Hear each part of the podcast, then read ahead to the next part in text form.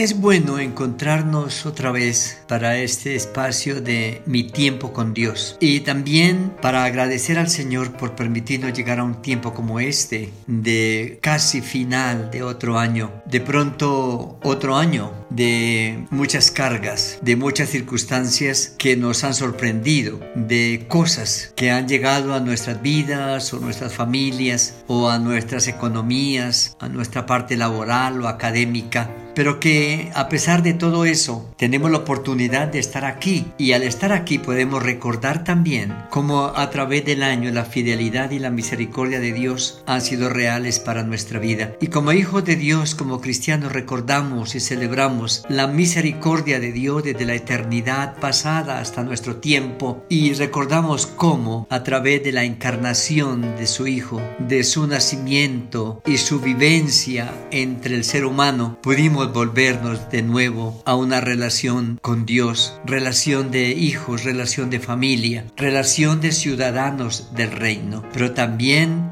ese fue un amor sacrificial que nos ha mostrado todo el precio que Dios tuvo que pagar para podernos redimir, para podernos rescatar. Y estábamos ubicados en Isaías 53, una de las profecías grandes del Antiguo Testamento por su majestuosidad en cuanto al carácter sacrificial del Mesías, del Salvador, de nuestro Señor, pero que al mirarlo y confrontarnos con esa realidad de su obra, de sus sufrimiento, de su entrega hasta su misma muerte, el profeta deja ver entre esas líneas lo que somos cada uno de nosotros y cada una de nuestras cargas, cada uno de nuestros pecados, cada una de nuestras enfermedades. Él fue tomándola una a una sobre sí para luego pagar el precio por cada una de estas situaciones y darnos libertad y volvernos de nuevo a la posibilidad de reconciliación con Dios. Dijimos anteriormente que cada una de las circunstancias que el profeta describe del sufrimiento del Señor, en el fondo lo que está mostrando es la identidad de Él con nosotros, la identificación con el sufrimiento suyo, con el sufrimiento mío, porque veíamos el desprecio, la soledad, la desfiguración de la raza humana, cómo va perdiendo su real humanidad cómo va perdiendo sus valores, cómo se va deteriorando como persona, cómo nos deterioramos como parejas, como familias, como seres humanos y se va perdiendo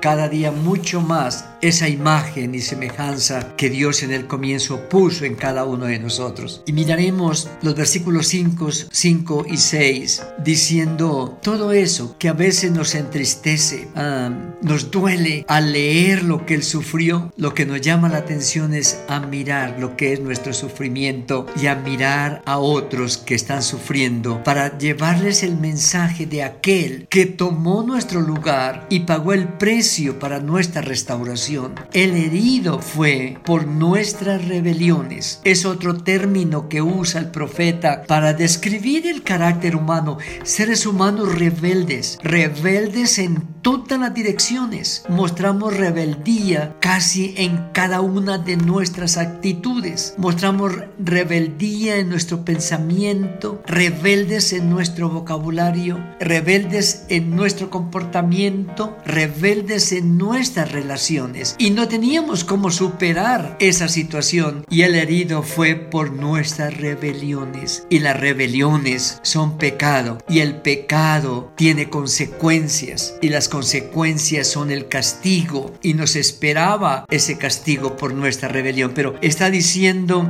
el castigo para ponernos en paz con Dios fue puesto sobre Él que tomó nuestro lugar. El castigo de nuestra paz fue sobre Él. En otras palabras, para que el ser humano vuelva a recuperar la paz. ¿Cómo perdemos la paz? ¿Cómo sufrimos tratando de tranquilizarnos, de sosegarnos, de, de vivir en paz y ser pacíficos? Es una lucha el tratar de vivir en paz con otros, de vivir en paz con el entorno, porque solo no lo podemos hacer. Pero el Señor tomó sobre sí el pecado, el castigo de nuestra paz y por su llaga fuimos nosotros curados, dando a entender que teníamos una herida muy grande, muy profunda. Llagas, y cuando habla de llagas, hay heridas afectivas, psicológicas y heridas físicas que realmente son dolorosas con las que tenemos que inevitablemente a veces luchar y sufrir, pero el Señor nos da esperanza que a pesar de cualquier circunstancia, aunque tengamos que morir, volveremos a vivir. Luego habla del desvarío humano de cómo cada quien hace lo que quiere. En nuestro capricho buscamos caminos que nos parecen derechos, pero que nos conducen a la muerte, al fracaso, al desencanto. Todos nosotros, todos, nos descarriamos como ovejas. Un rebaño de ovejas afectado cogen en todas las direcciones sin mirar el peligro.